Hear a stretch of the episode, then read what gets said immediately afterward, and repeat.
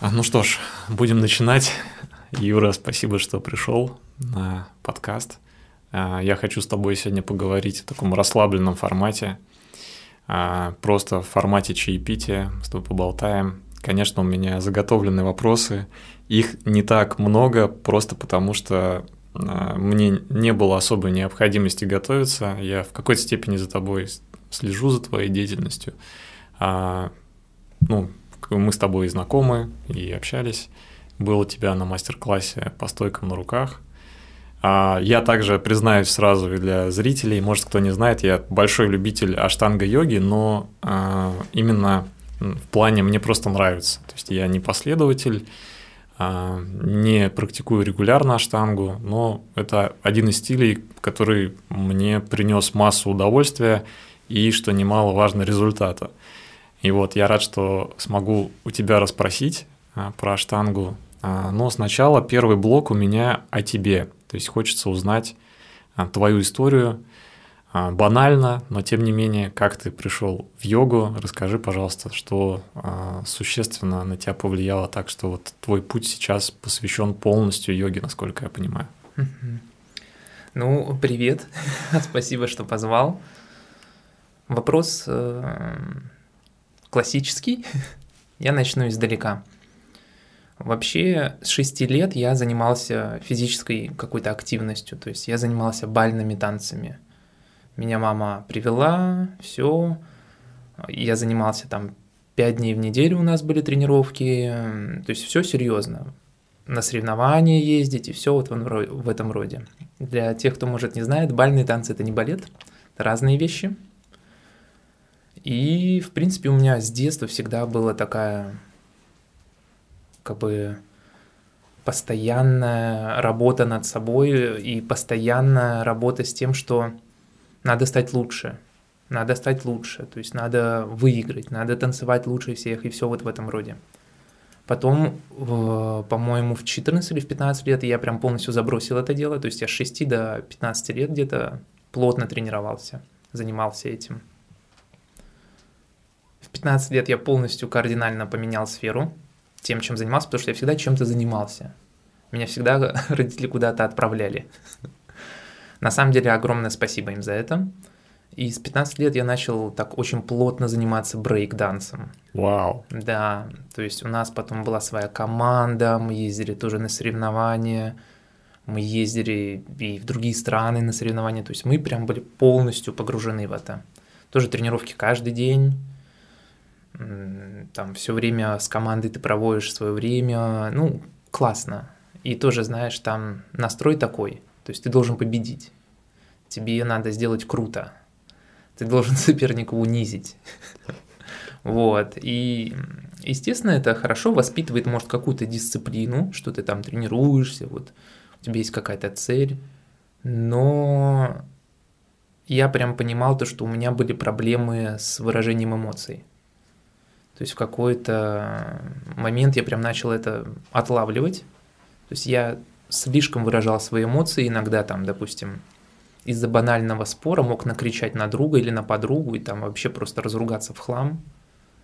И на следующее утро или там просто через день я думаю, блин, неприятно на душе, а ничего я уже поделать не могу. И внутри тоже там, допустим, ощущение то, что просто позвонить и сказать, извини, я был неправ, или я погорячился, это было очень сложно сделать мне. И в 16, да, в 16 лет, буквально через год, как я начал заниматься брейком, я поступил в университет в 16 лет первый раз, и мне почти сразу исполнилось 17. И вот я побывал на платной физкультуре. Я не хотел ходить к 8 утра на физру. И я увидел то, что есть платная физкультура, я подумал, блин, там стопудово поставить зачет. И она платная. Это была йога.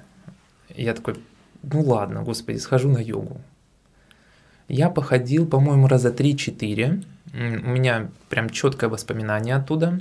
Там был дедушка в спортивном костюме. Полтора часа он сидел, не двигался. Весь, весь первый ряд – это его там лучшие ученицы. Они все делали. Он сидел в подмасане в позе лотоса, он был реально старенький. И я прям... Ну, я тогда, естественно, этого не оценил. То есть у меня не было ни запроса, ни желания, мне 16-17 лет. Я просто подошел к нему и говорю, а можно, у меня много тренировок там своих, можете мне просто показать какой-то список там пост, который надо сдать, допустим, на зачет. Он мне нарисовал, я еще не знал, вот эти, знаешь, классические, когда рисуют асаны человечку, вот это все. Он мне нарисовал, что надо было сделать. Я точно помню, там была бакасана и шершасана. Я уже тогда умел их делать из-за брейка. Как бы было не очень сложно в этом плане. Естественно, я ему показал, все, зачет получил. А по... И потом я йогой вообще не занимался. То есть все, я был погружен в танцевальную деятельность, потом у меня там была девушка, университет, все вот в этом роде. И где-то, мне кажется, на последнем курсе университета, вот я уже понял то, что все, что-то с эмоциями у меня не так, я себя контролировать не могу, я часто злюсь, раздражаюсь, и я начал заниматься сам. Э, мне кажется, большая часть людей, которые начинают заниматься самостоятельно, это люди, которые вообще чем-то занимались. У них есть какой-то опыт работы с телом. Потому что если опыта нет, то просто по видео ничего не получится. В тот момент, мне казалось. И, естественно, я как бы с таким настроем был то, что, знаешь, если у меня будет учитель, то он должен быть прям очень крутой. Потому что мое эго не позволяло мне, допустим, заниматься у учителя, который мне как минимум внешне даже, ну, не то что не нравится, а не вызывает какой-то вот такой интерес. Там ходить, пробовать просто по разным учителям, нет, меня это не интересовало. Я должен найти какого-то вот в интернете учителя, который все, вот он крутой, к нему я хочу. Вот такой у меня был настрой. И тогда я не предполагал, что моим учителем будет 80-летняя бабушка. Вау. Да, как сейчас является. И я дол... ну не долгое время, я какое-то время практиковал сам, просто по видео. Понятное дело, здесь надо тоже как бы объяснить, что у меня был большой опыт работы с телом. Но он заключался совершенно не в таком гармоничном развитии тела. В танцевальной деятельности надо сделать, а не надо думать типа про здоровье. Это в последнюю очередь ты думаешь, угу. как там вообще это на здоровье. Тем более, если соревнования – это всегда тоже история про то, что любой ценой ты там, ну, травма – это естественная часть вообще любого процесса. Но тот возраст прощает, да? Да, да. Ну, как сказать, до сих пор приходится немного как бы ну, работать с тем, что приобрел в том возрасте, допустим, скажем так. И я весьма долго занимался самостоятельно. Потом уже я начал преподавать. То есть момент перехода к преподаванию у меня тоже был такой весьма амбициозный. Рассказать про это?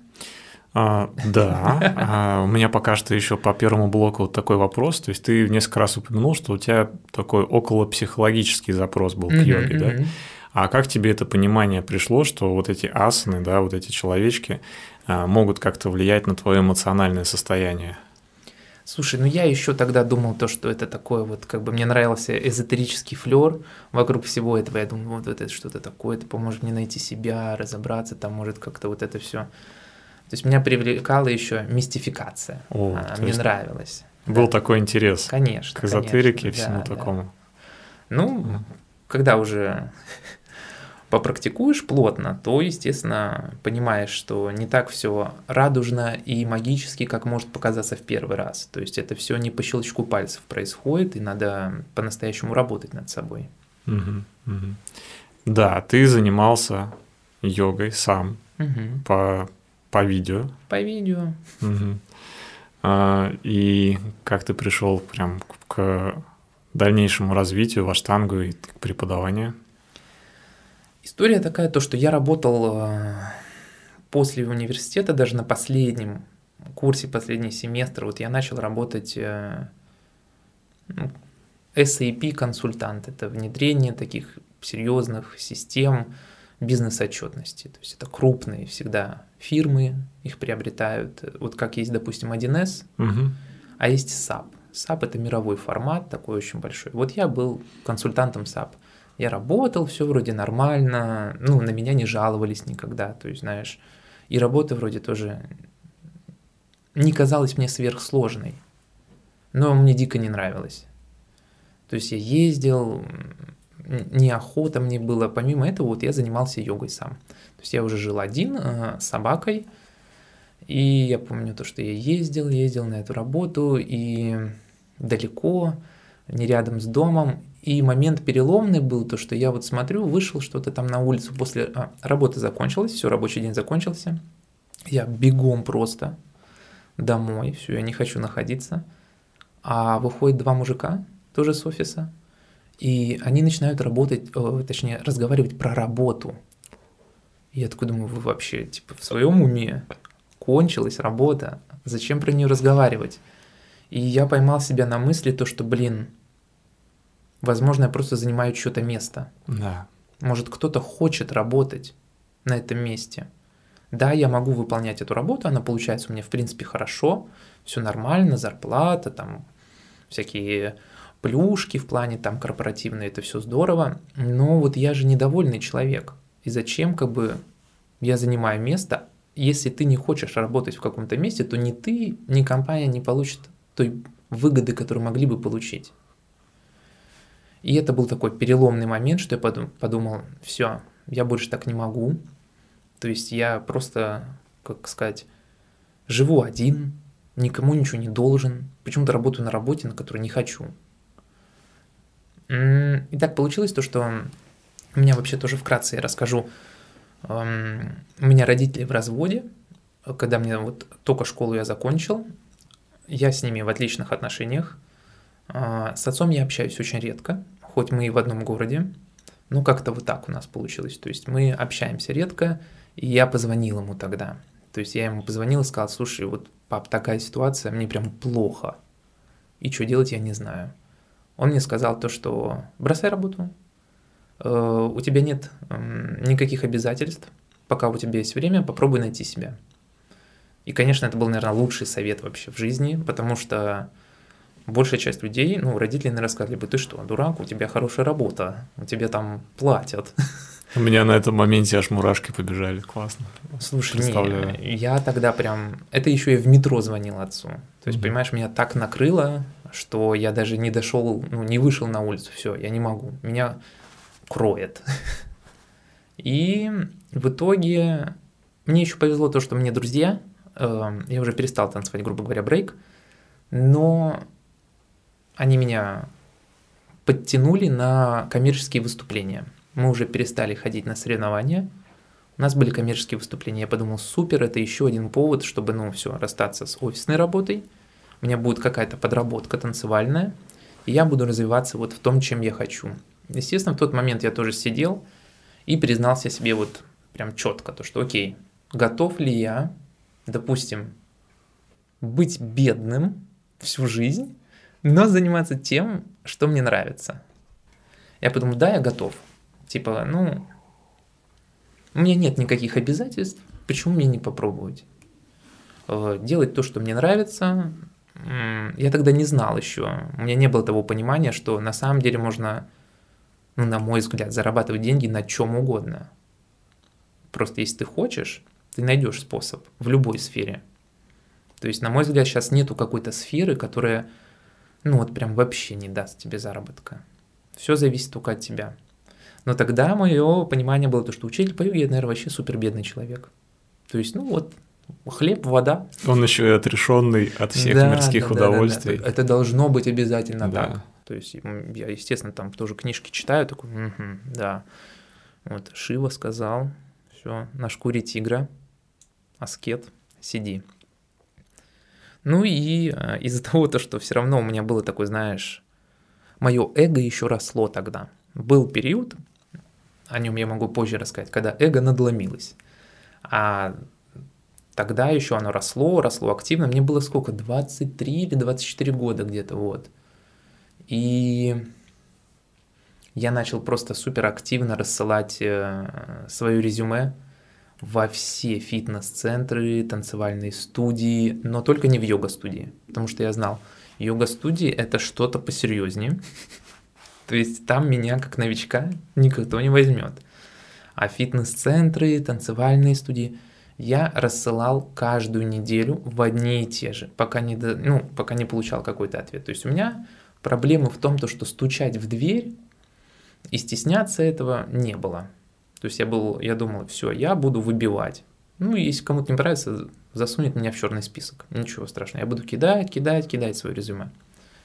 И все, мне пришел ответ из э, фитнес скульпторс он назывался, вот.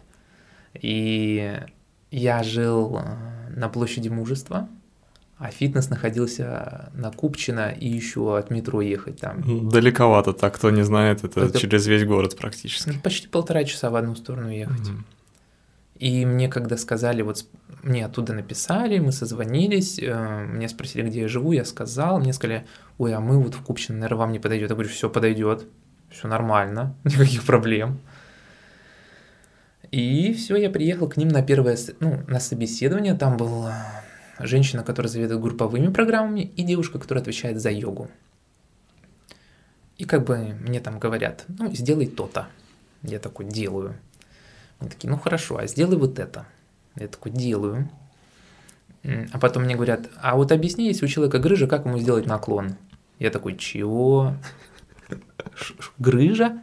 Что это такое вообще? Я такой, ну вот так вот сделать наклон, там с прямыми ногами полностью. Ага. А мне говорят, ты что? Надо присогнуть ноги в коленях, чтобы таз провернулся. Я такой, думаю, что? Ладно. И, естественно, после этого разговора я выхожу, я не, ну, не то, что немножко расстроенный, я вида-то не подал, конечно, им, но внутри я прям чувствую то, что, блин, я реальный, извиняюсь за выражение, лох. Ну, ты почувствовал, что тебе не достает знаний, да? Да, да, конкретно. И в этот же день я сразу заказал книгу, может, ты видел, она часто такая бывает, «Анатомия йоги». Угу. Вот, в мягкой обложке. Этого достаточно, чтобы узнать все.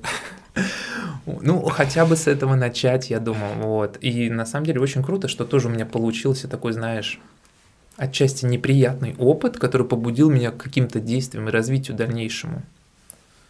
И я с полной уверенностью, то, что, конечно, мне не перезвонят, то есть, ну все, я тут... А мне перезванивают через неделю, говорят, Юрий, ну все, мы готовы три, три раза вам дать в неделю класс. Я такой, все, супер. Я выхожу. У меня, честно говоря, не было никакого мандража, допустим, перед тем, как я начал преподавать, потому что еще в университете я преподавал брейк детишкам. У меня был... Вообще, когда ты на сцене где-то выступаешь все время, угу.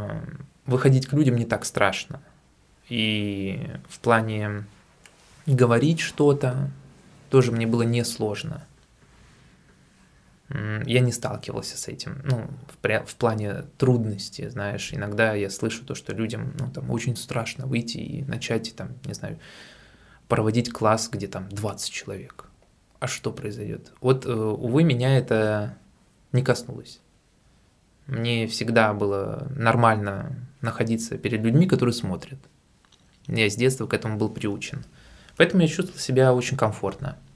Естественно, я смотрел очень много видео, я читал очень много книг, я поглощал информацию максимально. Где-то вот э, в то время, и я ставил вот эти, знаешь, последовательности асан, все это изучал, я смотрел там классы, допустим, одних преподавателей, брал что-то оттуда, классы других преподавателей – и еще меня также сразу отправили, мне сказали, Юр, ну тебе надо все равно это как бы развиваться, поэтому давай к Ольге Медведковской, по-моему, вот, боюсь ошибиться, Мед, Медведковская, по-моему, у нее фамилия. Это учитель по йоге Айнгара. Мне сказали, походи к ней. Я когда услышал йогу Айнгара, я подумал, блин, ну вот что там, одеялом накрыться и подушку придется взять. И как же я ошибался. То есть я, у меня к йоге Айнгара очень уважительное отношение на самом деле – потому что я попал на продвинутый класс к ней, и я там был один, единственный человек, который там ну, до 30, ну не то, что до 30, мне кажется, до 45 лет, вот это был я, все были старше, и все делали не хуже, чем я, в большей степени даже лучше. И был очень интенсивный урок, я запоминал, как она говорит, что она говорит, какие фразы она говорит. То есть я вот у нее, ну, отчасти перенимал. Мы никогда не общались как учитель-ученик. Она просто знала то, что я вот такой парень, я прихожу там заниматься. Естественно, мне можно было бесплатно заниматься, это одна сеть.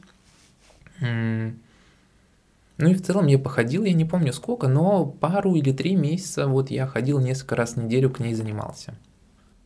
Ну, я так понимаю, туда просто случайно не попасть, да? То есть это если продолжающий Энгар, то есть туда берут уже ну, только людей, которые прошли там какое-то обучение, поправь, если неправильно. А, слушай, это тоже в фитнесе было. Это тоже в фитнес-центре. Любой мог прийти, если а, хочет. Ну, просто он поймет, что очень сложно. Или она к нему подошла бы и сказала, слушай, тебе надо прийти там на другой класс, который там Понял. для новичков. Вот. Это также проходило в рамках фитнес-центра. Угу. Помимо этого, я пытался вообще во, во все студии забираться. Танцевальные, фитнес-студии. Больше я... работы взять. Да, да. Ну, это, знаешь, это должен был нарабатываться навык. Я это чувствовал. Также я понимал то, что мне как бы и деньги тоже нужны, мне надо работать. И вот так я проработал где-то год. Естественно, я тогда для себя, уже тогда я увидел аштанга-йогу, запись э, Шрики Патаби Джойса с его учениками, где прям написано, это видео не для практики, это видео демонстрации. Я такой, так, пропустить, пропустить и все. Я практиковал по этому видео максимально неправильно, то есть я там на одну сторону сделал, на вторую сторону не получается, все так, следующая какая поза. То есть, ну, Тогда не было вообще, знаешь, честно говоря, развито как-то вообще комьюнити в Санкт-Петербурге по mm-hmm. аштанге. Я ничего не мог найти. Я вот занимался сам. Потом я такой думаю, все, я увидел вот Потаби Джойса, я почитал там какие-то интервью, я думаю, все, я к нему поеду. Он такой крутой, мне нравится. А он уже тогда все отошел, отдел, э, покинул свое тело. И потом, когда я узнал, то, что, а, такое уже все, Но все равно я продолжал держать вот руку на пульсе, что если что, надо будет обязательно съездить в Майсур, мне это очень нравится. Но я не преподавал тогда аштанга-йогу. То есть я начинал вообще с классической просто хатха-йоги. Я смотрел много видео Сидерского, мне нравилось. Я даже в один момент тоже думал поехать к нему на тичес тренинг. Я уже полностью почти собрался, а потом ко мне попала запись Пата Биджуиса. Угу. Вот, и я такой, так. Ну, то есть тебя это сильно впечатлило, вот эта последовательность, да, да, да. тебе понравилось? Мне, я вообще тот человек, который любит смотреть. Я люблю смотреть, мне очень нравится наблюдать, как вообще человек двигается, работа с его телом. И в целом даже практика йоги, ее можно воспринимать как определенного рода, если ты смотришь на нее, то для тебя это может быть как искусство владения своим, ну, кто-то владеет своим телом. Вот. И мне это очень нравилось. Я когда увидел тех э, шестерых э, практиков, которые делают что-то такое, что мне очень понравилось. И еще мне также понравилось то, что они не выглядели очень худыми. Угу. Потому что... Прекрасно тебя понимаю. Стереотип, что там вот прям прям сохшийся человек с очень длинными волосами, мужчина супер худой сидит и вот-вот умрет, но он йога. Он как бы присутствовал, это стереотип.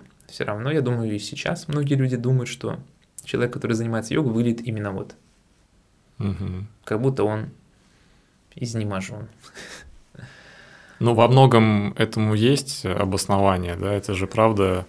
Uh, у тебя крутой спортивный бэкграунд, ну ты выглядишь отлично, атлетично, да, на тебя Спасибо. приятно смотреть, ну как бы что есть, то есть, я думаю, ты прекрасно это сам знаешь, так что даже комплиментом не назову, просто факт да, и в то же время мы знаем э, и учителей, знаменитых там на всю йога-сферу, которые выглядят, ну как сказать, плохо, а, выглядят болезненно, и, скажем так, а, на них смотришь и не хочется быть таким же.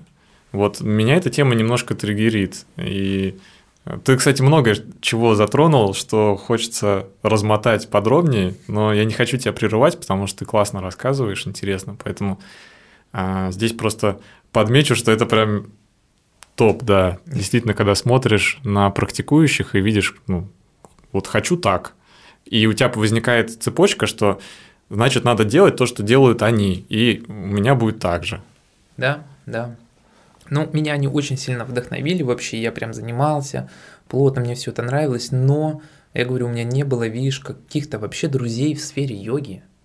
Я ни с кем не общался. Вот целый год то, что я проводил классы, это было всегда, ну, мои друзья до сих пор, которые у меня есть, допустим, из танцевальной э, деятельности, они не занимаются йогой никто. Некоторые из них пробовали, да, нормально, но я прекрасно понимаю то, что если это не их чашка чая, окей.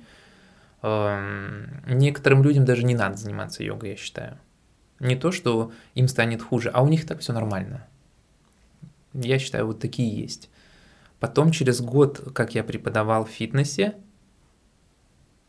а нет, чуть раньше. Там вот только я начал преподавать, и я с друзьями поехал в Индию просто путешествовать. На две недели мы путешествовали из Дели до Гоа, на поездах добирались. Вот. Было очень здорово, я познакомился с индийской культурой, я понял то, что там как бы это... Ты либо принимаешь, либо уезжаешь. Вот. Потом я вернулся, естественно, все, начал работать, продолжил работать, работать, работать. И поехал потом зимой, вот год прошел, на Teachers тренинг.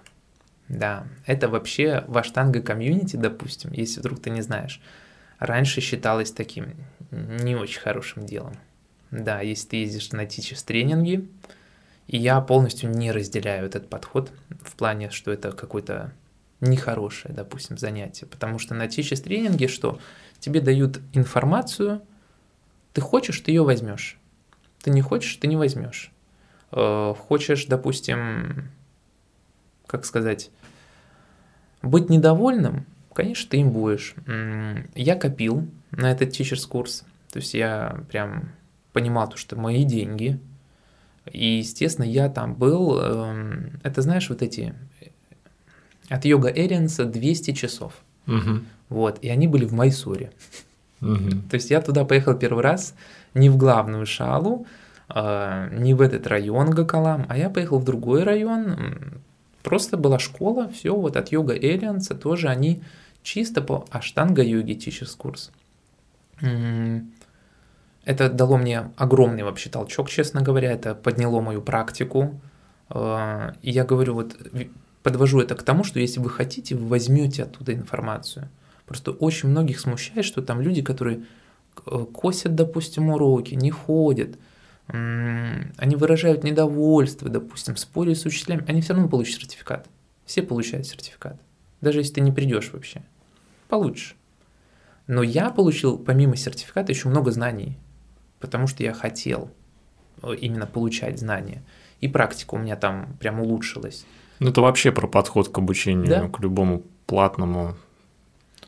Вот, и поэтому я не разделяю то, знаешь, э, такое вот мнение, что курсы от Йога Эрианс – это все полная туфта. А можешь пару слов про преподавателей сказать, которые там были? Да, у меня был там преподаватель, по-моему, его звали Правин Суми. Вот, он мне очень понравился, он невысокого роста, такой прям маленький, похож на бурундучка, индус, но очень быстрый, такой, знаешь, резвый, позитивный, и у него, знаешь, в отличие от потом, когда я уже ездил, тоже и смотрел с другими учителями, занимался, у него вот сейчас даже, я понимаю, что был очень мягкий, но требовательный подход, который, мне кажется, я еще тогда прямо подцепил. То есть эм, не просто заставлять людей делать, как-то пушить их, нет. Объяснять, помогать, проводить, как бы идти вместе с ними, но все равно как бы быть требовательным. Я вот сейчас даже, сидя здесь, я вспоминаю, то, что у него все это было. Мгм. То есть эти качества. Он до сих пор проводит там, в это, при этой школе. Также была его сестра, она проводила пранаяму, нам показывала. Эта женщина, ей было, по-моему, 50 лет. И она нас обучала пранаяме, а потом такая бац, просто встала в мою расану. И стоит такая, да, я тоже умею. Мы такие, серьезно. Вот сильно нас впечатлило всех. Ага. Нас было вообще 15 человек, и почти каждый, вот двое из Канады, двое из Франции, а все остальные из разной страны, представляешь? Был очень классный опыт. Я первый раз в жизни вообще общался на английском так долго. О, кстати, Юр, по поводу английского пару слов скажи, насколько нужно обладать уровнем, чтобы вот поехать условно Майсор там ну, на подобные курсы, и какой уровень у тебя был на тот момент? Слушай, я в детстве занимался с репетитором. Меня родители, вот я говорю, отдавали, и даже когда мы там с родителями куда-то ездили, там за границу, то по-английски общался я. В основном, ну, мелкий, вот я ребенок. Но они мне прям говорили, скажи ему то-то, то-то. Я там, excuse me, и что-то говорил. Я не скажу, что у меня идеальный английский, я вообще, ну, знаешь, общаться я могу, написать официальное письмо не могу. То есть мне надо смотреть, что-то изучать. Полностью там правильно говорить, э, ну, используя все вот правила, э, мне кажется, я тоже не, не сдал бы тест.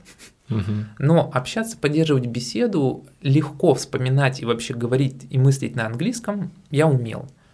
И в Майсорию в первую поездку у меня это прям усилилось, прям плотно, потому что никого рядом нет, кому ты можешь сказать вообще что-то по-русски. Из опыта я могу сказать, что поехать в Майсор, именно, допустим, в Шалу, к, к Шарату или к Сарасвати, можно иметь минимальные знания английского. А, там много не объясняют. Ну, там, я так понимаю, там вообще только практика. Ну, вот к тебе могут подойти, могут задать вопрос, могут сказать, что надо сделать. Угу. И, ну вот большой пример, знаешь, люди из Китая, когда приезжают, они вообще ничего не понимают по-английски. Ну, ноль. И я прям тогда еще удивлялся, думаю, вау, как люди вот вообще ничего не... Hello не могут даже сказать. А они едут заниматься и не бояться. Вообще молодцы. Да, Классно. Да. У них всегда был, знаешь, один человек, который более-менее мог. Да, этого хватит. Да, да, он объяснит, передаст. Классно. Поэтому здесь все просто в этом плане. Угу. На teachers тренинг, конечно, надо знать английский, потому что все объяснение, у нас также была философия, у нас была аюрведа, анатомия, это все только на английском. Если у вас с английским ну, тяжело, то вам будет очень тяжело там еще больше и может сложиться негативное впечатление, потому что вы ничего не понимаете, отдали деньги. Но и... диплом дадут все равно. Ну, диплом дадут, да. Кстати, к слову, у нас из 15 человек, по-моему, только трое преподавали и продолжают преподавать. Да. Я тогда тоже понял то, что оказывается, это вот я копил деньги, а есть люди, которые уже путешествуют типа два года, и они решили просто заехать на teachers тренинг. Я такой, в смысле просто заехать? Ты не, не преподавать не собираешь, ты не учитель? Не-не, я чисто для себя. Я такой, а, ну Да, ладно. есть такой прям прослойка людей, которые ходят, я знаю, да, на тичерсы, просто для, ну, типа, побольше узнать про йогу. Да, да. Я просто тогда думал, что это нереально. Ну, типа, как, зачем? А вот, потом понял, что да, и такое бывает. Угу. В общем, съездил я в Майсор, приехал, оттуда заряженный, с больным коленом. И я устроился еще вот до отъезда как раз э, Urban Yoga была такая студия горячей йоги. Угу. Это для меня был прям прорыв, знаешь, я, я, я в студии по йоге меня взяли на работу. Я вообще пришел туда практиковать, сам заниматься горячей йогой. Тогда это было прям ново очень, мне это тоже понравилось. И мне просто, я купил, помню, абонемент безлимитный, прям вот, утренний безлимит. И он тогда мне, ну, немало стоил, я прям такой, вот, все, утренний безлимит, купил. И только вот после первого класса ко мне подходит учитель, преподаватель и говорит, а ты сам преподаешь? Я такой, да. А ты не хочешь у нас, если что, работать? Я говорю, очень хочу. Мне говорят, ну смотри, у нас такая тема, то, что тебе надо пройти, ну, более-менее обучение на, горя... на учителя по горячей йоге, надо учиться. То есть просто так что-то тут болтать нет смысла. Там свой протокол тоже. Угу. Я такой, вообще супер, я только за. И мне говорят, ну, смотри, короче, сейчас вообще можешь за классы не, ходить, не, не платить, ходить на все. Я думаю, я только купил этот абонемент безлимитный. Ну, ладно. Вот, там была очень хорошая тоже для меня школа, честно говоря. Там я вырос в плане, знаешь, как будто бы в универсального преподавателя. Что это значит? Ты можешь проводить э, супер тяжелый класс, ты можешь проводить мягкий класс, ты можешь проводить терапевтический класс, виньяса флоу, пауэр йога, ход йога. Э, все вот это там, ну не то, чтобы мне пришлось выучить, я хотел уметь проводить много, чтобы, если что, заменять каждого преподавателя. Вот, и у меня это получилось. То есть в итоге я освоился в этом. Просто в основном за счет того, что ты посещал их классы да, и да, впитывал. Да. Угу. Ну и также личное общение. А вот месяц этот обучение, слушай, это было очень жесткое обучение, я помню, потому что со мной еще был Игорь Семенов. Может, ты знаешь такого? Нет. Игорь Семенов, он э, это вообще э, прекрасный человек, это мой друг. Эм, у меня есть несколько друзей, знаешь, таких, э, с которыми можно поговорить на темы, с которыми, ну, на эти темы с обычными людьми или даже практиками обычно не поговоришь. Ну-ка, пример. Ну, допустим, насколько вообще плотно мы застряли в мае, и как А. вообще соединиться с атманом, и все вот в этом роде. То есть, эм, это классные беседы были, я помню, мы проводили их, вот. Но не суть. Суть в том, и только у нас вот было три друга, три мужчины. Мужской, мужской эзотерический клуб. Мне очень нравился. И Игорь Семенов, вот, он потом был э, в одно время лицом э, ход йоги 36. Он на сайте у них висел, вот. Нас вдвоем взяли, и обучение было такое, знаешь, э, он практикует, я провожу класс, ход йоги, бикрам йоги, грубо говоря. Там все должно быть прям четко, потому что Бикрам это тоже определенная последовательность. да. Мгм. Ты, если говоришь мягко там, человек ничего не сделает, там жарко, там душ, там тяжело, он просто заснет. Мгм. Там командный голос, знаешь, Мгм. вот. Я такой, окей. Он делает, я все провожу, и я должен в этой комнате 40 градусов температура, 40 влажности, я должен бегать по кругу, круги наворачивать и проводить класс. Вот, чтобы учиться, дыхалка развивалась все Мгм. время, потому что если ты не подготовлен, тебе самому может, ну, плоховато стать. Вот, и нас так тренировали, подготавливали к тому, чтобы мы проводили ход-йогу. У меня отложилось в памяти. И потом, вот после тичес тренинга, я начал давать классы по аштанга-йоге, но не в урбан-йоге. Я их проводил, была тоже такая студия «Зона йоги», может, ты знаешь, может, слышал, Олег Гладкий. А, Олега, я знаю, да, да. Я, Вот. я сразу подумал про него, немножко запоздалую. Да. Сейчас у него тоже студия, э, по-моему, по-другому называется, кажется, или зона. Я не знаю, как Ага. сейчас, но с Олегом тоже интересно. Он же, тоже у него танцевальное прошлое. Да. Мы с ним вообще в клубе один раз встретились, Ага. еще до йоги. Ага. И мы, он мне предложил потанцевать, как бы мы танцевали ну, разные стили брейка, то есть он больше, как, ну, как это говорят, верхний Мгм. брейк, но это немного м, отдельное, мне кажется, даже направление. Вот. А я нижний танцевал. И вот он меня узнал, что-то в клубе говорит, давай сейчас это побатлимся, там какие-то парни хотят побатлиться, можно денег заработать. Я такой, вообще супер, давай. Я говорю, только у меня штаны в обтяжку, мне нужны штаны другие. У меня штаны были узкие вообще. Ага. Он такой, без проблем, дам тебе спортивки. Дал мне спортивки, все супер. Потанцевали, деньги заработали, классно. Мне тогда еще 18, по-моему, даже не было. Но в клуб как-то я попал. А, Потом мы с ним уже увиделись, когда я преподавал брейк. Мы в одной студии с ним преподавали, он преподавал другое направление, преподавал брейк. И мы с ним, представляешь, чуть-чуть начали пообщались просто про йогу. Я ему говорю, я вот еще йогой занимаюсь. Он такой, да, а я тоже. И мне так нравится. А потом, через 4 или сколько, через 5 лет, мы с ним встречаемся в его студии. Ага. Это тоже, знаешь, такой прям, «Ва, блин, как так все сложилось. Ну, какое-то время я поработал у него в студии, потом м, ушел, уехал в Майсор, уже конкретно к своему учителю. Там у меня произошел вообще такое осознание, то что, наверное, никакой другой стиль практики меня больше не интересует. То есть э, я ехал очень с таким, знаешь, подавленным настроем, потому что меня не взяли к Шарату, Мгм. у меня невозвратные билеты, я думаю, ну что, мне вот к, к супер старой бабушке ехать?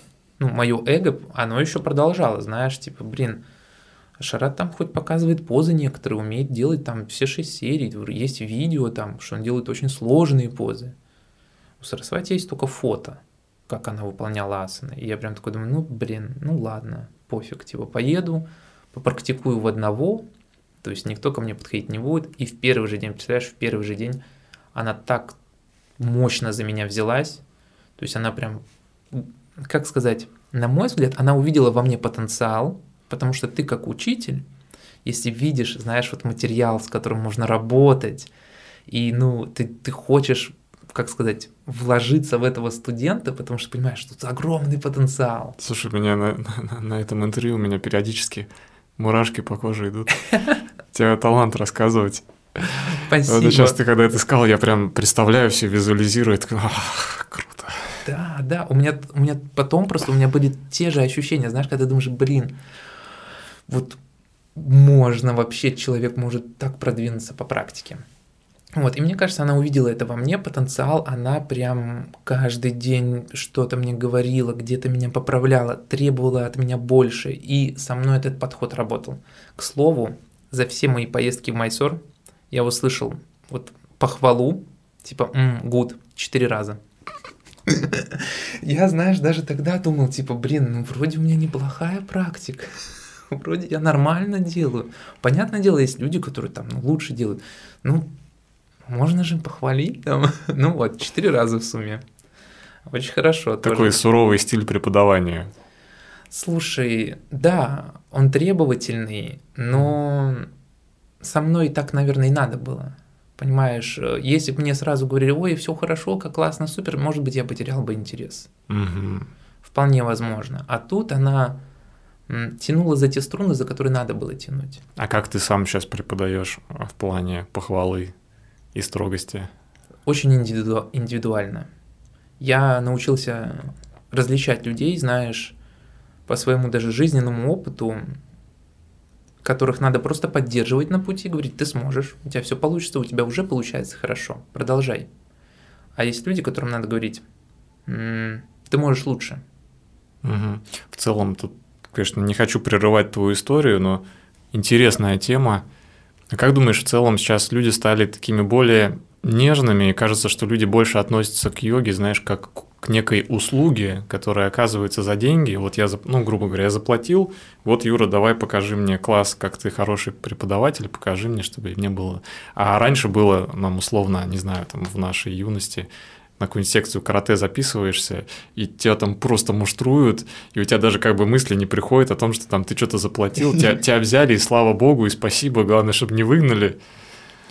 Слушай, но я вообще называю... Я, я согласен с тобой, да, так и есть. Как бы отчасти я говорю, что йога превратилась в такой, знаешь, духовный спа. Угу. Типа Классно. я, да, я Слушай, приду... это хорошее название для подкаста. Духовный спа. Я как бы заплатил, сделайте мне что-нибудь, чтобы я нормально себя чувствовал, как-то духовно развивался.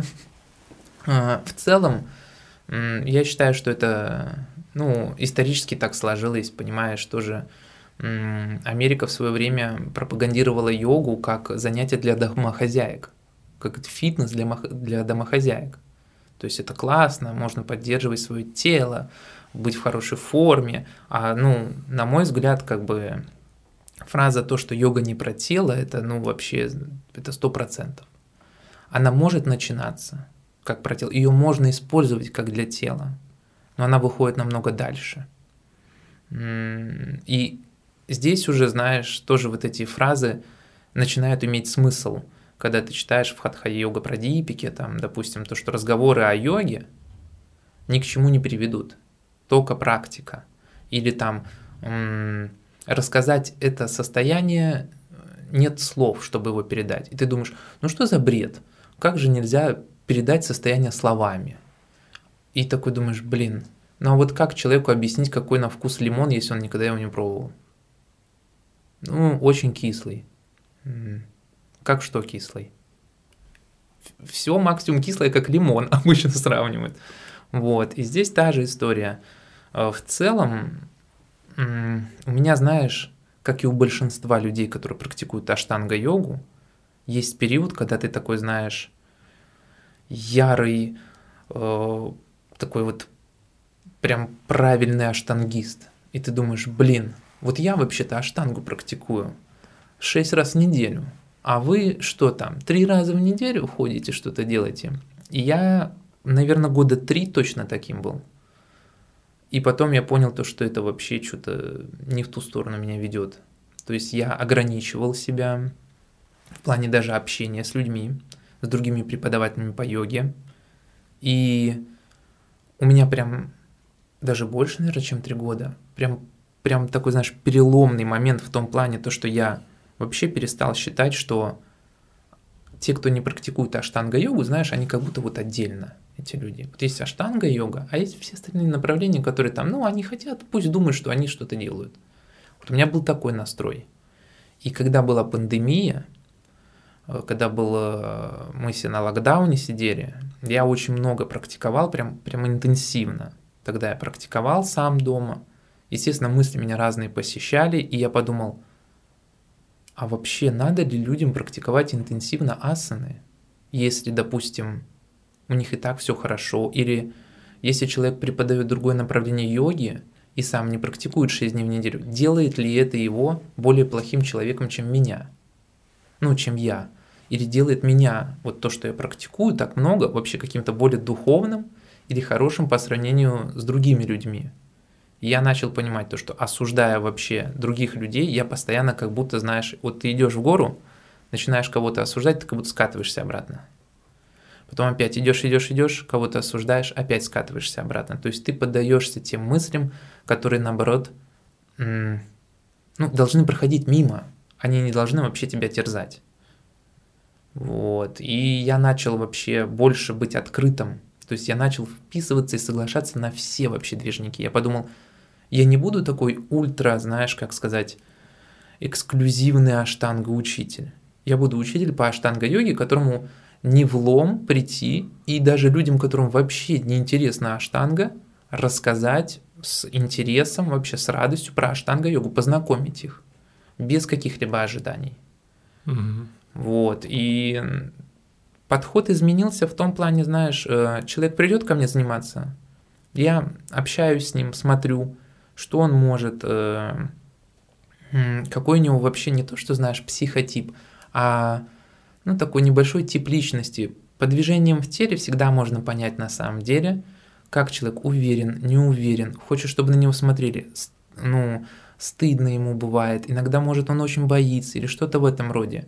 Это всегда можно по, по вот движениям в теле увидеть этот отклик. Я научился как бы смотреть, не скажу, что я там вообще какой-то сверх э, рентген в этом плане, но, как сказать, навык появляется. Угу. А правильно я тебя понимаю, что э, вместе с этим ты сделал вывод, что аштанга все-таки не всем подходит и не всем нужна, или нет? Слушай, вот тут я вообще э, такой, такую держу позицию, то что аштанга открыта абсолютно для всех. Это открытая практика. Если вы хотите, вы можете и заниматься. Вопрос, хотите ли вы? Здесь важно тоже найти преподавателя, который сможет вам помочь и научить. Я, видишь, у меня был большой опыт в том, что я преподавал много до аштанга-йоги чего-то. И потом из всей современной, то есть, ну, надо понимать, я преподавал, знаешь, виньяса флоу под музыку, все это ставил, жаркий зал, mm-hmm. все, поющие чаши, я все это делал. Э, выступал на господи, на Елагином острове проходил вот этот тоже там день йоги, вот эти шатры были, я там проводил классы. И как бы опыт у меня был, и в один момент я такой, все, я больше этим не занимаюсь. Я преподаю только аштанга-йогу, потому что я ее практикую. Это та практика, которую я знаю, которой я занимаюсь, которой посвящаю определенную часть своей жизни, и я готов людей именно учить практиковать. В аштанга-йоге у нас суть, знаешь, вот на майсур-классах, не чтобы люди пришли и позанимались йогой и ушли, а чтобы они научились практиковать, чтобы в дальнейшем, допустим, они куда-то поедут, у них нет вопроса, что делать. Они знают, и их обучили последовательности. Все, окей. То mm-hmm. есть, ну, голова не болит, что делать. Э, очень часто приходили, допустим, я работал в йога-шале, йога-шала СПБ на канале Грибоедов, я там вырос вообще как тоже как преподаватель по аштанга-йоге. А, я там у тебя был, вспомнил, да, один раз был у тебя на занятии. И как? Не понравилось?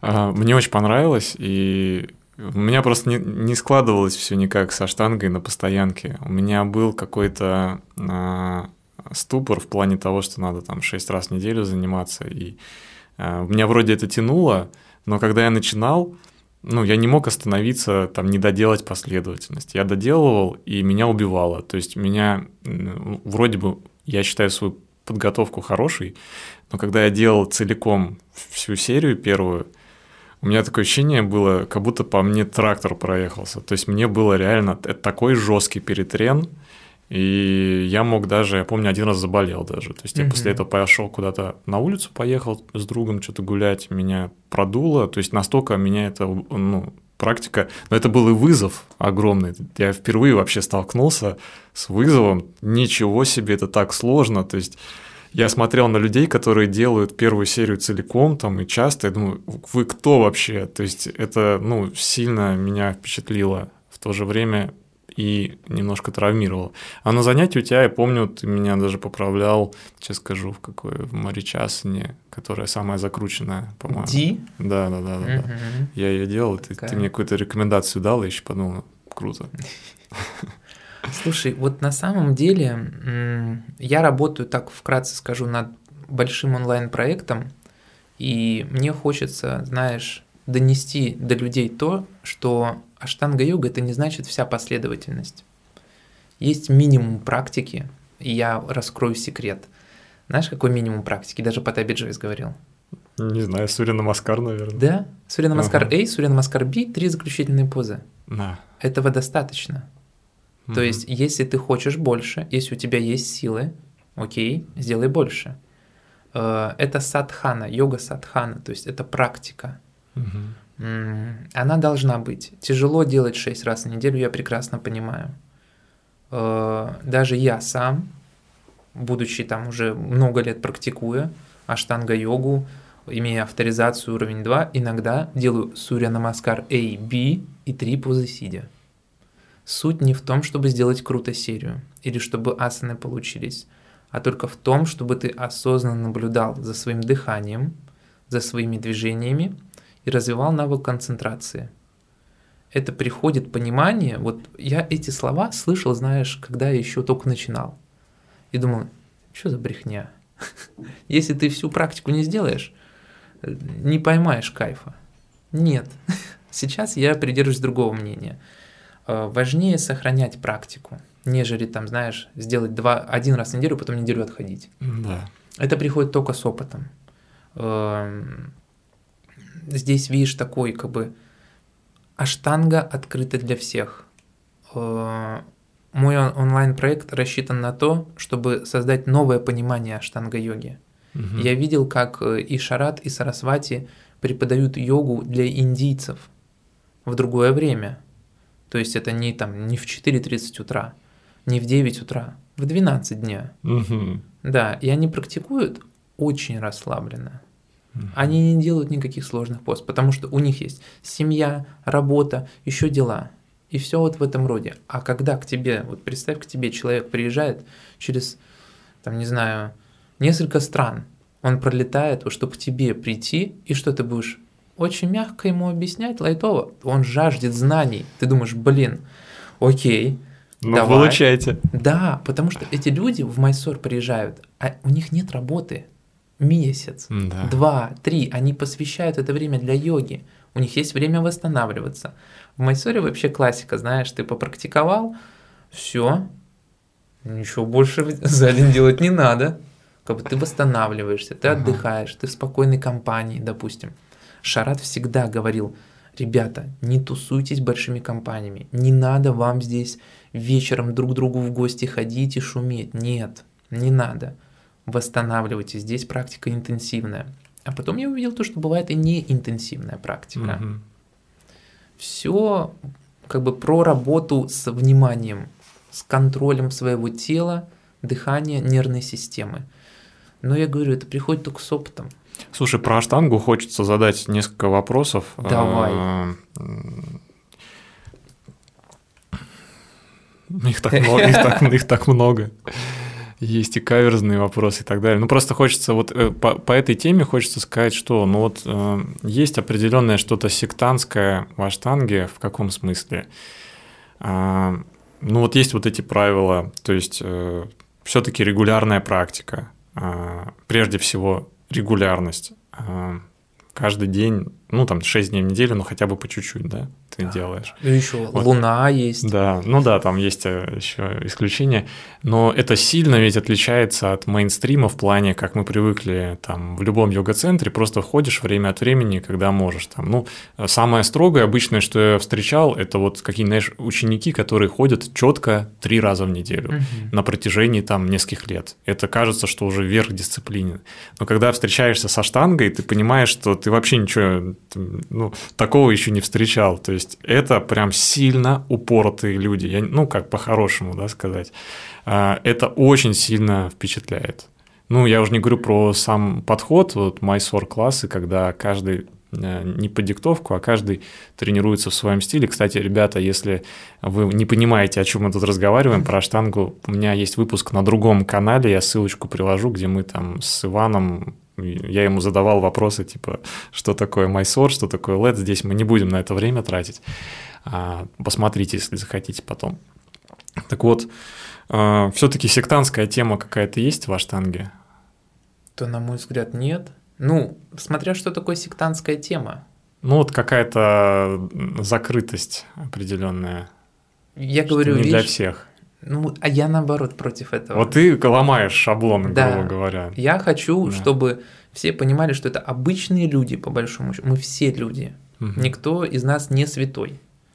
То есть э, просто кого-то вдохновляет вот это, знаешь, вот эта э, сложность. Мне хотелось. Слушай, из-за того, что у меня был очень большой опыт работы с телом, я хотел делать что-то крутое. Вот, меня это вдохновляло.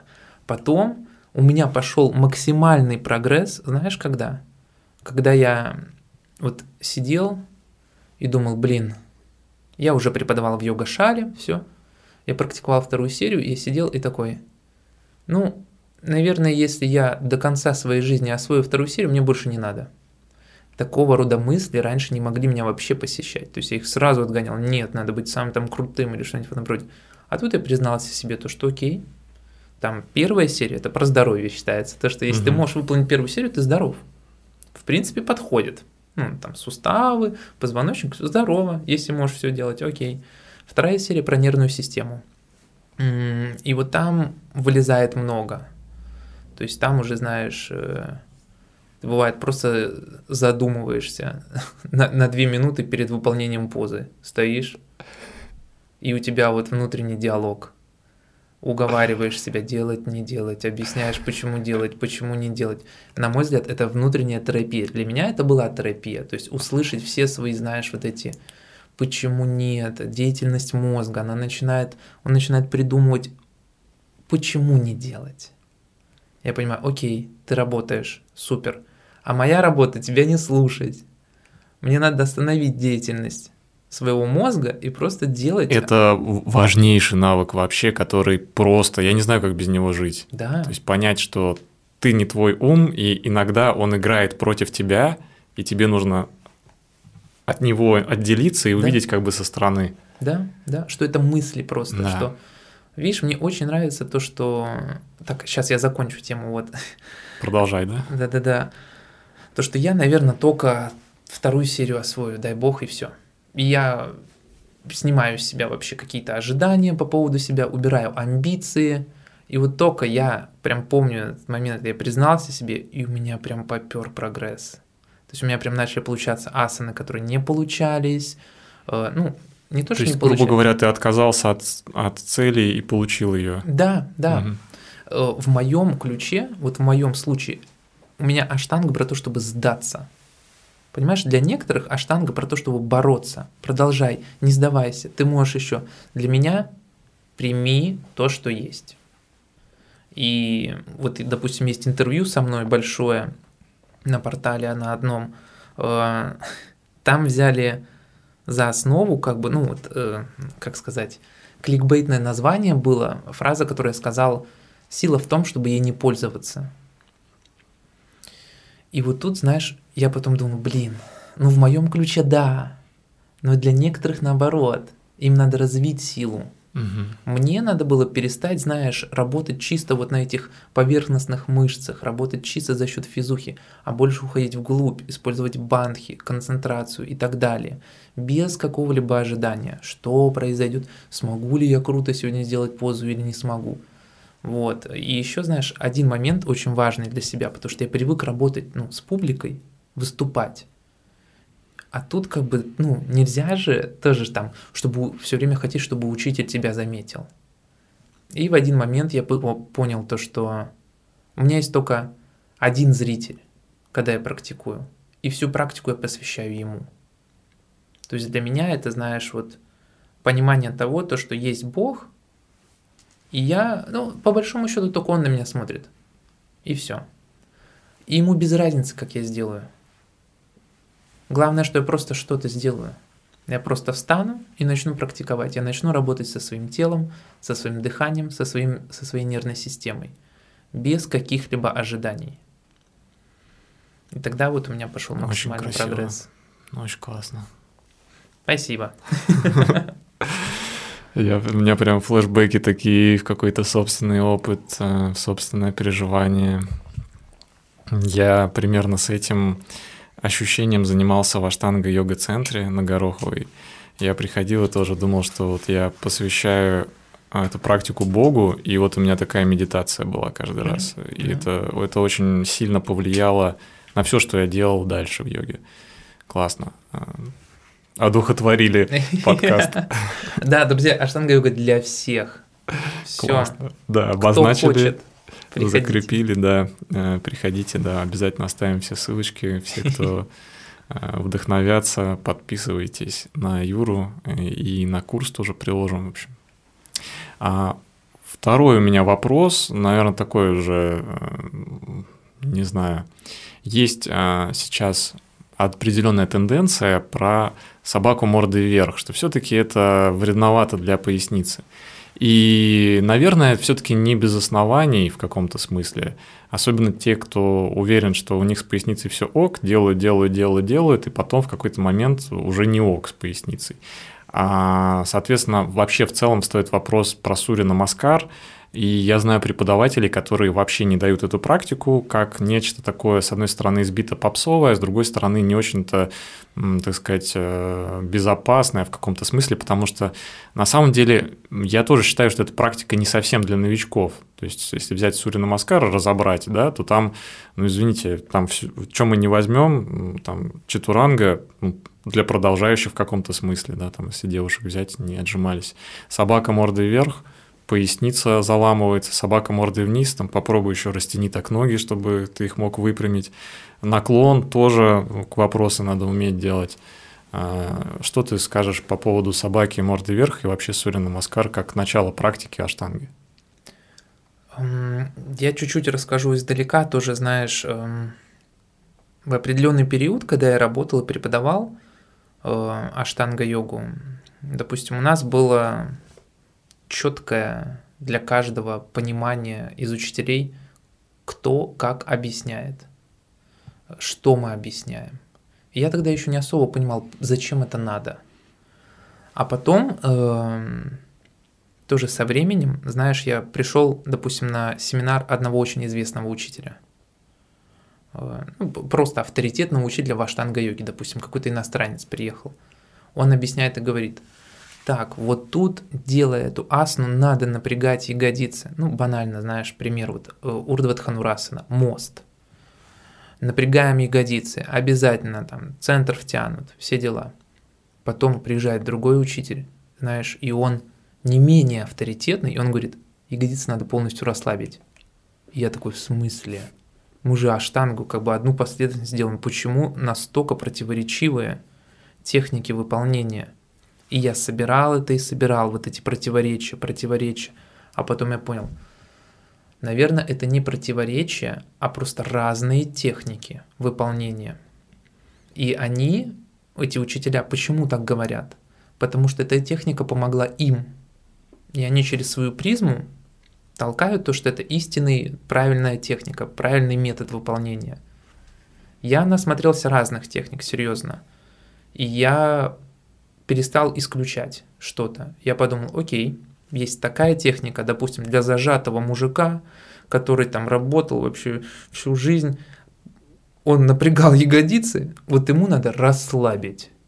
Для, допустим, девчонки или, или парня, у которого все по жизни легко происходит, он не встречал трудностей. Ему надо взрастить силу, ему надо напрячь ягодицы. Естественно, знаешь тоже, та эра, когда штангисты были оголделы и просто прыгали друг на друге, там тянули как-то, это все прошло. Я думаю, есть еще такие учителя, но прогресс не стоит на месте, и люди, даже штангисты, все равно изучают анатомию. В первую очередь хочется помочь людям, а не сломать людей. И поэтому, допустим, ну вот я знаю супер облегченные варианты, как делать Сурья Намаскар – A, B и так далее. Я обучал людей вообще с нуля. Это мои любимые ученики, которые вообще ничем никогда не занимались, у них нет никаких ожиданий в плане йоги, они ничего не знают, как делать, потому что они не переучиваются, они просто учат. Переучиваться иногда сложнее. Там ты привык с определенным паттерном движения все делать, а тебе говорят, давай по-другому. Естественно, это тяжелый момент. А когда ты ничего не знаешь, ты mm-hmm. все впитываешь очень быстро. И я не считаю Сурья Намаскара вообще даже травмоопасной какой-то вот практикой. Я считаю, надо уметь адаптировать практику под людей. Вся прелесть практики в том, что вот она у нас фиксированная. Знаешь, мне нравится то понимание, что только в закрытой системе ты можешь ощутить свободу. Потому что вне закрытой системы у тебя нет свободы. Ты, ну, ты, в принципе, не понимаешь, что такое свобода, а что не свобода. Ой, это философия пошла, да. Да, ты, ты просто как бы болтаешься. Мне очень нравится пример одного из учителей по штанга-йоге. Я из раза-раза вообще, из каждого там интервью привожу этот пример. Это Дима Барышников сказал один раз, то, что, я не знаю, может он сам тоже от кого-то это взял. Вообще воздушный змей летает только когда он привязан. Им можно управлять, угу, можно угу. направлять. Когда он не привязан, он даже не летает. Он находится в хаосе и все. Он ничего не понимает. И вот это, знаешь, мне так запало в душу, то, что на самом деле в этой, вот в этой закрытой системе я могу почувствовать себя свободным в плане найти те техники, которые подойдут мне. И я начал также вообще преподавать. То есть находить разные техники для людей. У меня нет такого понятия правильное, неправильное выполнение позы. У меня есть понятие техника, которая подходит для этого человека, техника, которая не подходит для этого человека. Я сейчас только что приехал из Бангкока, и слушай, там просто жесть. То есть я туда пришел на первую практику, и я смотрю, чего? Собака морды вверх. Просто у всех бедра лежат. То есть ноги не включены, угу. стопы назад не вытянуты, они вообще развернуты наружу, не пятками, а стопами. Да. И ты такой, блин, жесть. Пальцы вот так развернуты. На собаке морды вниз, знаешь, как бы, ну не вот так, как все ага. привыкли мы, а вот так. А ты смотришь на них, и там прям бабушки, взрослые женщины, они делают там вторую, третью серию ну, по аштанга-йоге. И я даже у них спрашивал, сколько лет вы практикуете? 6, 8. Понимаешь, это не залетные люди, которым объяснили странную технику. Они два месяца попрактиковали, сломали себя, и все. И я начал тоже смотреть, почему они так делают. И, естественно, я нашел тоже ответ для себя. Для, допустим, ты выбираешь технику для определенной цели. Абсолютно вообще. Прям мои слова. Классно. То есть, допустим, человек понимает, у него нет прогиба, он гнет там поясницу. Что ему надо? Им надо пояснично-подвздошную вытянуть, грудным вытягиваться, а центр наоборот собирать.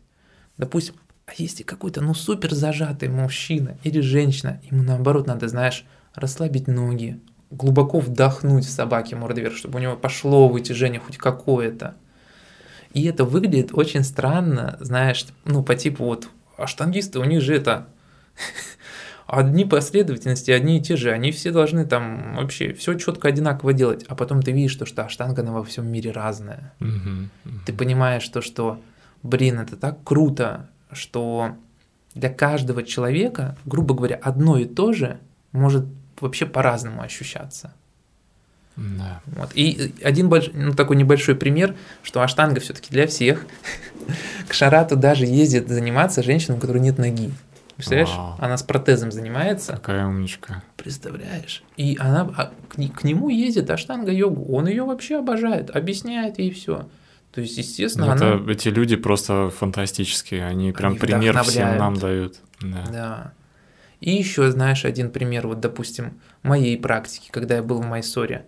Э, Третий, четвертый раз я приехал, э, вылетел из мопеда, то есть я столкнулся, врезался в ДТП, э, прям перелетел, шмякнулся как мешок об землю, встал, все нормально вроде, я не поранился, а потом на следующее утро я просыпаюсь, у меня как раз практика должна быть, я понимаю, что у меня рука не поднимается, я не могу ее поднять.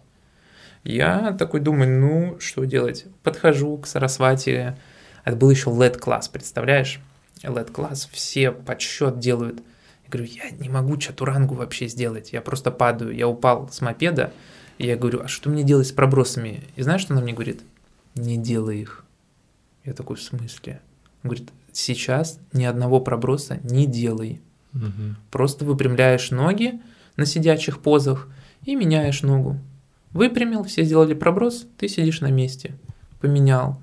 И я понял то, что даже пробросы, вроде бы классика аштанга йоги, это все индивидуально.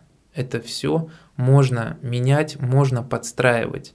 И вот этот, знаешь, стереотип о том, то, что аштангисты, извините меня, вот, это стук в сторону аштангистов, если кто не услышал, что они, допустим, типа ничего не понимают, безмозгло просто практикуют и должны там вот на последних волевых двигаться, это миф. Мгм. Я вообще вот все толкаю эту идею, что можно делать по-разному. И можно развиваться в аштанга-йоге любым людям. То есть здесь не надо быть каким-то особенным. В целом ты практически на все мои вопросы уже ответил. Я даже их не задавал. Да, хочется здесь отдельно а, подметить, что действительно преподавателей а, много нас смотрит, наверное, молодых, и они обязательно столкнутся с тем, что противоречивые есть объяснения разных асан, не только в аштанге, но, естественно, во всей йоге. И действительно, а, я иногда смотрю даже у а, таких авторитетных а, преподавателей видео, типа, вот наклон можно делать только так. И потом и подробное объяснение, почему так. На самом деле это не совсем правда. Действительно есть разные цели, разные люди и разные техники. И не нужно пугаться, когда мы слышим от авторитетов даже разные объяснения. Да. Это как раз расширяет а, наш опыт и понимание. Я тоже стараюсь всегда объяснять, когда мне говорят, ну объясни точно, как правильно. Я говорю, зависит от целей. Да. Зависит от целей. Да. Друзья, прежде чем продолжить просмотр, я отвлеку вас на минутку. Я приглашаю вас подписаться на мой телеграм-канал, который называется Yoga Teacher. Там масса полезной информации, а также анонсы предстоящих выпусков, а также на свой инстаграм для тех, кто чаще сидит в инстаграме. И там вы тоже не пропустите информацию о новых интересных интервью и так далее.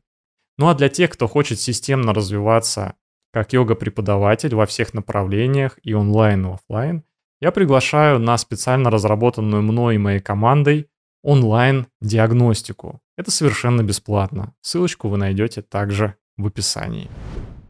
Хорошо. А по поводу аштанги, ну, в целом, прям твой подход симпатизирует. То есть у тебя сейчас такой, получается, онлайн-проект будет, правильно я понимаю? Да, да. Можно учиться аштанге. Да, там вообще э, прям вот-вот скоро начнется модуль первый у нас. Он, ну, не то, что первый модуль, он такой вводный. Он называется Аштанга Foundation. Для людей, допустим, которые вообще никогда не занимались аштанга-йогой. Э, или для людей, которые думают, что аштанга-йога – это для маньяков. Ну, есть такое мнение. То есть это прям, знаешь, это база, это основа, без которой не очень хорошо даже практиковать аштанга-йогу, я считаю. Есть минимальная база, которой надо придерживаться. Дальше уже идут вариации. Ну, допустим, одна из самых минимальных баз, я раскрою секрет, это что дышать надо только через нос. Ну, это в большинстве, мне кажется, стилей и направлений по йоге, которые делают интенсивную практику асан. В сидячих, э, в пранаяме, естественно, там бывает э, дыхание через рот, но когда все-таки интенсивное выполнение асан через нос. И это будет онлайн-проект, да, он в целом будет заключать, это будет большое обучение, то есть оно почти на 10 месяцев, да, и суть не в том, чтобы, знаешь, обучить и сделать учителей. Я не делаю учителей. Учителей вообще, на мой взгляд, э, ну, человек сам должен к этому прийти. Или его учитель ему скажет там, замени меня, или вот я наставляю тебя на то, чтобы ты учил. Окей. А я именно обучаю практике.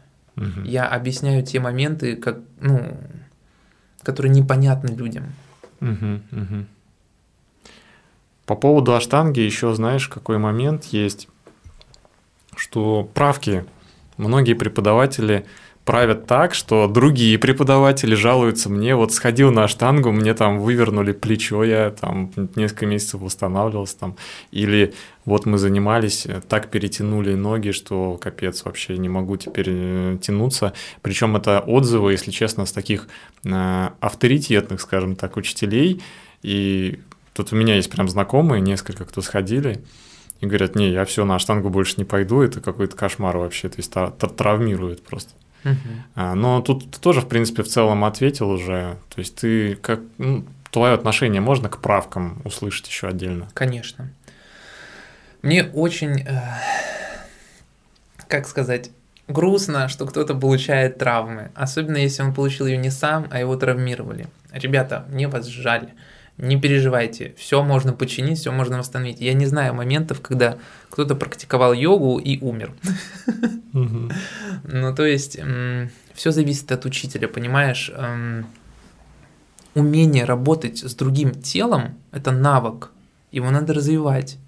То есть, э, я, допустим, для себя проходил курсы по тайскому массажу специально, отчасти для этого – чтобы уметь чувствовать тело, понимать, какая часть вообще куда двигается, что можно вращать, что можно сгибать, куда можно наклонять. И слышать тело человека. То есть это важно, когда ты касаешься человека, ты можешь сразу почувствовать, нет, фу-фу, он отталкивается, то есть он сопротивляется. Если человек сопротивляется, не надо его как бы гнуть дальше, это даже учителям. Ребята, вам надо помочь человеку в определенный момент чтобы он доверился вам. Когда есть доверие, тогда есть прогресс. Вы все равно проиграете. Это так же, как с мануальным терапевтом. Вы придете к мануальщику, вы можете сопротивляться, вы можете бросаться, вы проиграете. Он вас победит. Если ему надо что-то сделать, он сделает, только вам потом больнее будет. Если вы не расслабитесь, допустим, мы все знаем у мануального терапевта, если вы будете зажиматься, он вас прохрустнул как-то, у вас потом будет болеть. Надо потому... довериться, это да, факт. Да, надо довериться. Эм, еще раз говорю, мне очень жаль, если кто-то как-то травмировался от, от учителей. Я уверен, эти учителя не специально это сделали. Угу. У них не было посыла кого-то специально травмировать. Э, все зависит от того, кому вы попали старайтесь, если вам не нравится учитель, не занимайтесь у него. Угу. Вот единственный мой совет. Угу. В общем, не, не нужно а, ставить крест на всем стиле, да, а, да. если вы просто попали так неудачно. Да. Меня в свое время прямо, как сказать, я раньше делал очень много правок.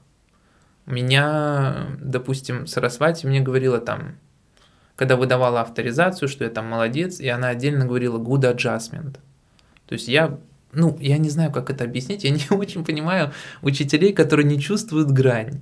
Ну, типа, ты же понимаешь, что ты сейчас сломаешь человека. Угу, да, да. Вот может кто-то не понимает этого, ну, из учителей, что он гнет, просто гнет, гнет, гнет, гнет, или думает там, ну, надо сломать, чтобы заросло вот так. Я так не считаю. То есть, на мой взгляд, надо все-таки уметь чувствовать тело, угу. наблюдать за дыханием. Ну, просто обозначим, что это вообще отдельное искусство поправлять, да. ему надо учиться. Да. А, хорошо, э, Юр, хочется с тобой еще успеть а, обговорить немножко все-таки по теме подкаста, скажем так, а, того проекта, что я делаю. То есть я а, стараюсь создать такой обучательно-развлекательный проект, где а, вот конкретно какой-нибудь молодой, условно, или не обязательно молодой преподаватель йоги нас смотрит, и делать для себя вывод, на что нужно обратить внимание, чтобы расти как специалист, расти вот в карьере преподавателя йоги. Ты уже обозначил, что йогой можно зарабатывать Мгм. и нужно, все зависит от вас, с тобой полностью согласен.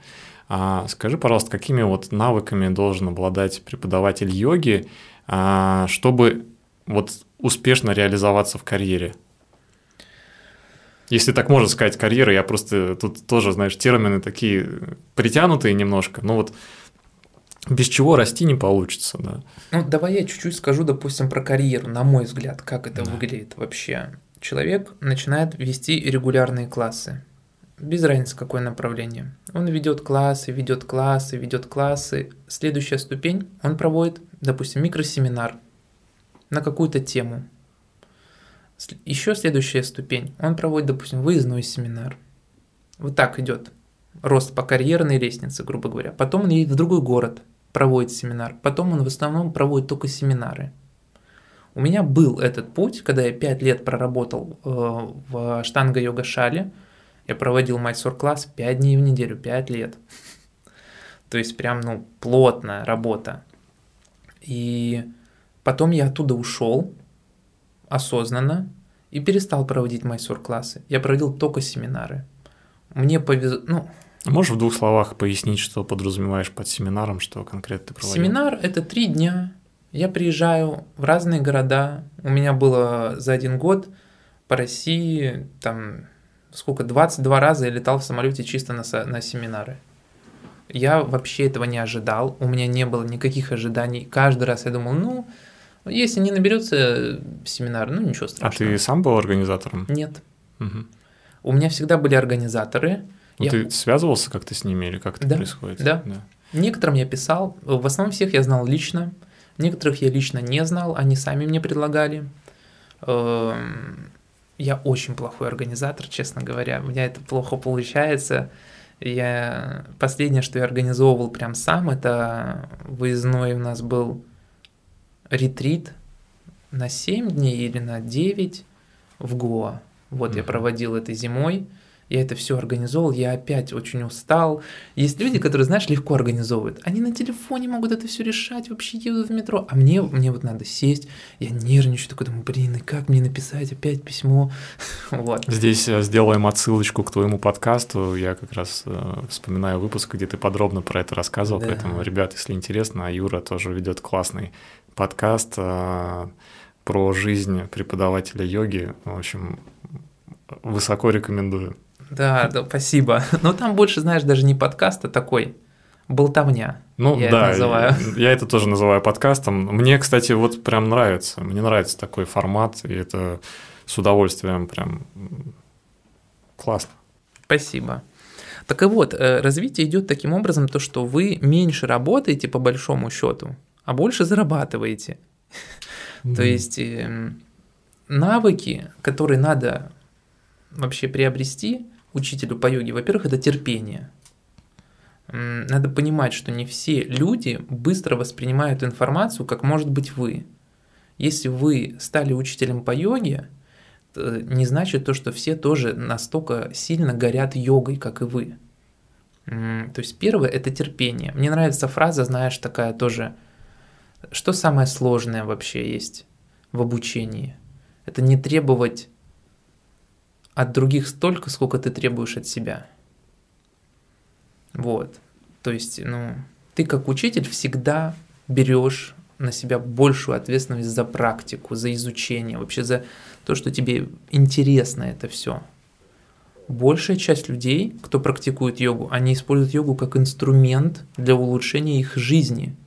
Им не очень интересны какие-то глубинные аспекты. Просто я в свое время думал, почему люди не интересуются Бхагавадгитой? Типа, вы чего? Хотите Э, просто... Берем это на заставку, Леха. Почему вы не интересуетесь?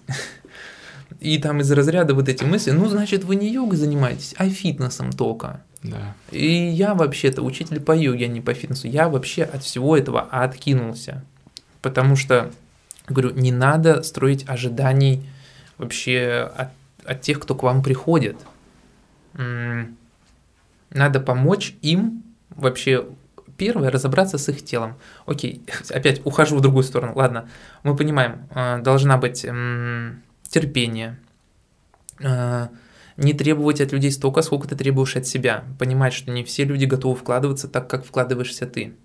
Помимо этого, естественно, надо знать, изучать анатомию. Это мы работаем с телом. Базовые принципы, я не говорю, что надо идти в йога-терапию допустим, это не моя чашка чая. Я был э, в Институте восточных методов реабилитации на курсе реабилитация шейного и грудного отделов позвоночника. Я много оттуда что узнал. Но я понял, что это, допустим, не мое. Этим надо заниматься постоянно, чтобы у тебя, как сказать, вот если вы йога-терапевт, вы йога-терапию э, преподаете все время, угу. чтобы не терять этот навык. Я не йога-терапевт. Но я знаю йога-терапевтов, которым я могу отправить людей, и мне это вообще не зазорно.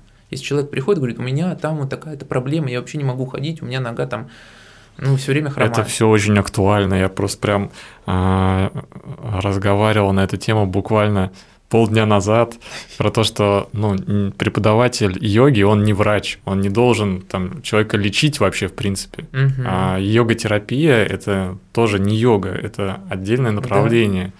Потому что сейчас есть какой-то тренд, э, и прям у некоторых тичеров, моих знакомых, у них какая-то э, тема неполноценности. Типа, я недостаточно хорошо знаю там все там болезни и так далее, но ты не врач, чтобы это все знать. Но в то же время знать нужно до, до какой-то глубины. Да, да. Надо понимать, что сгибается, что вращается хотя бы, ребят. Это основа. Четвертое, надо иметь свою постоянную практику. Практику надо нарабатывать годами годами, годами, годами, годами. Я скажу так, мое тело менялось сильно в ходе практики. Я практиковал интенсивно. Э, оно болело сильно. Я давал ему восстанавливаться. Сейчас мое тело почти вообще не болит. Хотя я делаю намного более сложные вещи, чем делал там в 25 лет. Сколько тебе лет сейчас? 33. Вот. И То есть для меня это удивительно, то, что там, когда я в 16-17 лет делал, ну, танцевал брейк, угу. э, сейчас я делаю более сложные вещи со своим телом. И оно чувствует себя лучше. Это приходит тоже только со временем, только с опытом. Что еще посоветовать учителю? Всегда продолжать учиться. То есть должен быть э, запал и понимание того, что вы не можете всего знать. То есть, когда человек говорит, я все знаю, все, на мой взгляд, можно идти дальше. То есть, окей, здесь э, это, как сказать, изучение не имеет конца. Вы всегда можете изучать что-то новое, всегда надо интересоваться. Ровно предыдущий выпуск, э, который я выпущу перед твоим, у меня э, называется, ну, я примерно, я еще не выпустил, это такая чисто для тебя пока инфа и для людей, как бы, которые в будущем посмотрят. Называется «Как преподавателю расти в доходе». И там, в сущности, у меня одна мысль на весь подкаст – учиться. Спасибо, что подтвердил. Не-не, э, тут, ну, это как бы в прямом смысле, чем больше вы знаете, тем больше у вас инструментов, чтобы помочь людям. Эм, Юр, извини, пожалуйста, да. еще пока не забыл. Мне, для меня важно очень, и для ребят точно будет ценно. А, боюсь забыть этот вопрос. Угу. А, ты сказал, что а, набирайтесь опыта, преподавайте, а потом переходите а, к семинарам. Угу. А, можешь еще раскрыть, а, если я тебе перебил, закончи мысль, потом раскроешь. А, а каким образом такой переход сделать? Просто у меня есть преподаватели, знакомые, вот прям вот сейчас общался только что, там, перед этим тоже вот девочкой общался, 10 лет опыта преподают, уже классов вот так, персоналки, вот они на этом и остановились, и у них не возникает такой мысли начать какие-то семинары вести, потому что, типа, а что я там буду рассказывать? Ну, я веду классы. То есть, что должно произойти, чтобы ты, условно, от чисто э, формального ведения классов перешел к какому-то, э, по сути, научному объяснению или что там на семинарах происходит тоже, вот угу. раскрой. Ну, я разделяю, допустим, как учителя по аштанга-йоге есть классика, это майсор классы. Это моя, ну не то, что, знаешь, не хочется говорить пафосно, как дхарма, но это путь учителя обучать. Вот я, допустим, последние полгода в Казахстане обучал. Прям людей с нуля. Обучал, обучал, обучал. Я выполнял свою должность как учитель, я их учил. Э, семинарная деятельность – это совершенно другое. Ты там в основном не учишь. Ты объясняешь вариативность техник, какие могут быть техники для освоения определенных, допустим, направлений асан. Эм, эта деятельность, я называю так, на арене Юрий Кочетков. та та та та та та Вот. То есть я выхожу, всем привет. Понятно, это я просто так шутя, но семинарная деятельность больше вдохновляет людей. Она на то, чтобы вдохновить, потому что я не вижу их прогресса на длительной основе. Да, а скажи, например, какие могут быть тематики для семинаров? Окей. Эм, допустим, я вот в Москве буду проводить семинар, э, там у нас будет Майсор класс, э, два Майсор класса, один LED класс и именно воркшоп, как вот семинарное, это бандхи, объяснение вообще, как работать с бандхами, как и где их применять, э, почему они очень важны в практике. Это один семинар. Э, второй, допустим, ну, я просто сейчас говорю темы, которые я проводил. Э, корректное освоение прогибов, нога за головой, балансовые асаны и все вот в этом роде. То есть это определенное направление асан, и ты объясняешь технику. Я сейчас объясняю несколько техник – всегда говорю, мне, для меня работает вот такая техника. Угу, для людей некоторых бывает вот такая техника. Сейчас попробуйте одну, попробуйте другую, почувствуйте, которая вам больше комфортна, какая некомфортна. Запомните та, которая комфортна. Вот. То есть, в сущности, ты упаковываешь весь свой опыт э, в некий доклад да. и люди, людям передаешь. Да. Да, классно. Ну и демонстрация. Я считаю, что, как сказать, поза считается более-менее полностью освоенной, когда ты можешь ее сделать почти в любое время. Я сейчас еще считаю, что у меня там есть время, есть возраст, я еще могу. Я показываю позы без разогрева, некоторые на семинарах, специально. Угу. И для меня это свой тоже вызов. Я концентрируюсь, допустим, я понимаю, так, все, определенные части тела я включил и начинаю делать какую-нибудь сложную позу. Допустим, там очень интенсивный прогиб. К слову, про прогибы. У меня три года ушло, чтобы освоить корректно прогибы, чтобы у меня не болела поясница справа, сбоку, после угу. того, как я делаю прогибы. Вкратце, в чем секрет? У нас просто время уже осталось 5 минуток, но я хочу знать. Слушай, секрет в мо... у каждого по-разному. Ага. У меня был секрет в том, чтобы я сдался. Я очень сопротивлялся перед прогибами. Я прям себя настраивал, что я сейчас сдохну. Я ненавижу это. И я э, полностью поменял подход вплоть до того, что я, когда выполнял прогиб, после я поднимался и специально натягивал улыбку. Прям специально вот так улыбался. Для того, чтобы обмануть нервную систему. Я подумал, вдруг это сработает. Ну, то есть, если я буду физически делать какую-то да, мимику, да. что это нормально, то моя нервная система перестанет воспринимать это как ненормальное действие. Ага. И все случилось. Ой, слушай, классно. Да, это должно работать. Интересно, что зрители наши про это скажут. Если кто-то разбирается, скажите. Это, к слову, знаешь, очень быстро хочу добавить. Если вы страдаете в практике, э, страдание не, не закончится никогда. Серьезно. Если человек думает, мне надо обязательно освоить эту позу, или я там лох, то следующая поза, которую он не сможет освоить сразу, внутреннее состояние не изменится. Он также будет себя гнобить. Это токсичное отношение к самому себе. Поэтому надо менять отношения здесь, в голове. Я это заметил у, не то, что у многих аштангистов, а в принципе это в комьюнити был такой вот, знаешь, налет того, то, что надо сделать, а если я не сделаю, то я вообще не йогин. Нет, ага. это ты просто себя выгораешь и только хуже себе делаешь. Надо договориться с собой, понять, как надо делать. И двигаться, да. ну, в, в той технике, в том ритме, который подходит для тебя. Угу. Здорово, Юр. Ну, у меня заключение, знаешь, если честно, у меня куча своих интересов было в этом подкасте, то есть хотел что-то от тебя узнать. У меня вопрос, почему в Питере-то мало, вот ты, ты сейчас приехал, в Питере-то что-то будет, кроме ретрита? У, у меня нет. Угу. Ну, буквально там в течение двух недель, э, по-моему, три раза в неделю я про про провожу майсор-классы, но это так, я заменяю просто учителя там. Угу. Э, понимаешь, проводить майсор-классы, допустим, именно майсор-классы, на мой взгляд, нет смысла там две недели или месяц. Ну да. Это должна быть программа подольше, Да. чтобы люди вообще как-то въехали, чтобы техника им откликнулась и вообще. Вот я говорю, видишь, семинарная деятельность это три дня. Я не могу проследить прогресс у людей. Почему семинара в Питере нет? В Москве Ну, ведешь? ну вот он будет выездной под Питером. Ага. А 26. можешь пару слов сказать? Как- Конечно. Когда? 26-28 мая, то есть в следующие выходные уже. М, Мы с Надей Гашимовой, может кто-то знает, Надя моя подруга, вообще аштанга сестра.